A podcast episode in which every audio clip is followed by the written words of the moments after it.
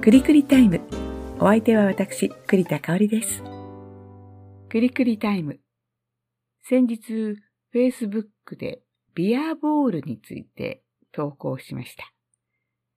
11月15日にサントリーから新発売になったビアボール。キャッチコピーはね、炭酸で作る自由なビールっていうことなんですよね。このビアボール自体はアルコール度数16%の濃縮ビール。まあビールの元みたいな感じ。まあだからアルコールが入ったものなんですが、これを氷と炭酸を入れたグラスに注いで、まあ、自分で調整して自由にビールを作るっていうものなんですよね。日本初っていうふうに書いてあったけど、確かに今までビールを自分で作るっていう発想はなかったもんね。うちの旦那さんは普段はビアリーというビアルコール、アルコール度数の低いビールを飲んでます。まあ、ノンアルコールよりはちょっとだけアルコールがある感じなんだけど、このビアボールで炭酸で割って作ると、まあ、その時の気分によってね、自分でこう、濃さを調整できるのでいいなぁなんてふうに言ってます。私は濃いめが好きなので、このビアボールの量を少し増やしてね、濃いめに作りました。サントリーでおすすめしている作り方は、ビアボール1に対して炭酸が3、1対3で作るのがおすすめっていうふうに出てました。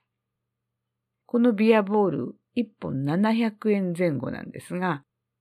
このおすすめの割り方で作ると約8杯分取れる。まあ、なので、計算すると1杯あたり100円弱って感じですかね。Facebook でビアボールについて書いていたら、ビールをジンジャーエールで割った飲み物がイギリスで人気だったよって教えてくれたお友達がいます。調べてみたら、シャンディーガフっていうカクテルで、ビール1に対してジンジャーエール1で、まあ割ったビールベースのカクテルなんですね。その他にも、えビールをコーラで割るとか、ビールをレモンスカッシュで割るといった、このビールベースのカクテルっていろんな種類あるんですね。ちょっと私は飲んだことがないんですが、ただ、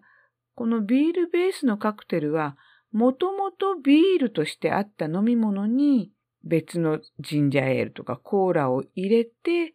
まあ薄めるというかね、割る感じなんだと思うんで、ちょっと今回のこのビアボールとは発想が違うかな。もう一つ、ホッピーに似てるんじゃないっていう話がありました。ホッピーというのは、まあビールからアルコールを抜いた感じの麦芽飲料。炭酸の入った麦芽飲料なんですね。で、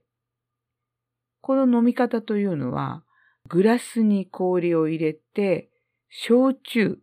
あの、金宮焼酎っていうのをよく使うんですけども、焼酎を入れて、で、このホッピーで割ると。なので、アルコールは別にあって、炭酸の麦芽飲料で割っ、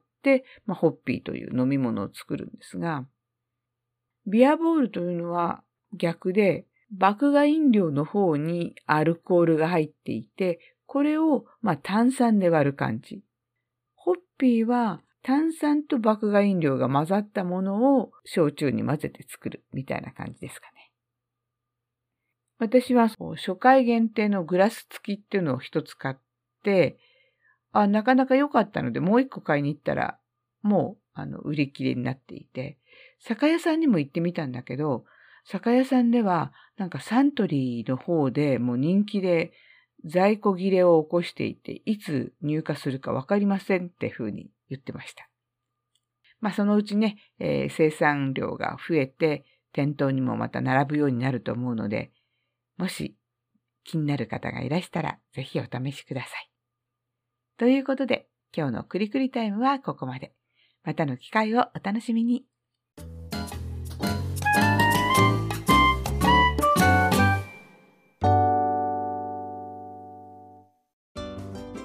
くりくりタイム。お相手は私、栗田香織です。くりくりタイム。前回の放送から3週間以上経ってしまいました。12月がね、めちゃ忙しかったんです。まず一つは、ワールドカップがありましたよね。もう連日寝不足で大変でした。そして、講談の発表会があったのね。このクリクリタイムでも以前、えー、出演していただいた田辺一優先生という講談師の方がワークショップをやってらしてね、4、5年前から通っています。で、去年と一昨年はコロナの関係で発表会できなかったんですが、今年はなんと、お江戸日本橋邸というね、本物の寄せで発表会をすることができました。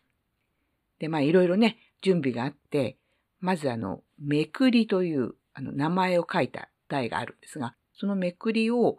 書道家のお友達、ゆっこちゃんに、えー、書いていただいたり、あと、チラシとか、パンフレット当日配るパンフレットなんかも印刷に出しました。カラーコピーとかするより全然今印刷安いのね。なので、東京カラー印刷っていうところで頼んだんだけど、まあ、チラシを作ったり、パンフレットを作ったりっていう準備もありました。で、当日私は、名医と名優という演目をやったんですが、これね、あの、眼科医、名医者さんと、当時の歌舞伎役者である三代目中村歌右衛門、この二人のね、えー、約束を描いたお話で、まあなかなかちゃんとできました。はい。そして、翌週が今度ね、小鼓の発表会だったんですよ。福原鶴十郎先生という方が、今年の5月、6月ぐらいにワークショップを開催されて、4回コースなんだけど、1回目、2回目で練習して、3回目にリハーサルがあって、4回目にもう、ヒノキ舞台、能舞台で発表会っていう、なかなかのハードスケジュールなものなんですが、それが11月、12月に第2回目が開かれて、それに参加しました。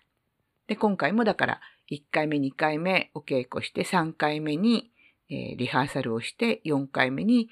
えー、大森にあるご自宅にね、あの、能舞台があるお家があるんですが、そちらで発表会をするというのをやりました。で、講談発表会も小鼓の発表会も両方ともね、着物を着ていきました。なんちゃって着付けと呼んでますが、私あの、着付けをちゃんとお勉強したことがないんですが、まあ着物を着るのを YouTube でね、確認したりなんかして、えー、着物を着ていきました。そして、12月の後半からはですね、来月出演する舞台の稽古が始まっています。来月の舞台、実は、障害者の方と一緒に作るオリジナルミュージカルというものなんですね。プロデューサーの箕輪さんという方と、私は以前舞台を共演して、彼女がそういった障害者の方と一緒に作りたいんだっていう夢をね、えー、聞かせてもらって、そこに賛同して、えー、今回参加させていただくことになりました。若い役者さんたちが全編手話通訳をするというものなんですね。で、主役のね、えー、方はろう者の方で、手話で、えー、表現をされます。それから、車椅子でね、えー、参加されている方もいらっしゃいます。まあ、本当にそうした方たちと一緒にね、舞台を作るっていうとても素晴らしい経験をさせてもらっているのと、あと、手話通訳の方が一生懸命教えてくださるので、自分たちのね、名前の自己紹介だとか、ツイッターや、えー、そのツイッターをリツイートして、Facebook でね、紹介したりとかしています。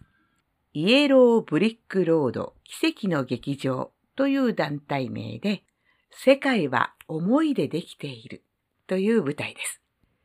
私の Facebook でも、あの、チケットのご紹介とかしてますので、アルファベットで、香り栗田で、えー、Facebook 検索していただけると、こちらの舞台の紹介をしています。私の出演日は1月26日木曜日19時、1月27日金曜日14時、そして1月29日日曜日12時と16時半になります。Facebook で詳しくご紹介してますので、ぜひ、えー、ご覧いただければと思います。ということで、今日のクリクリタイムはここまで。またの機会をお楽しみに。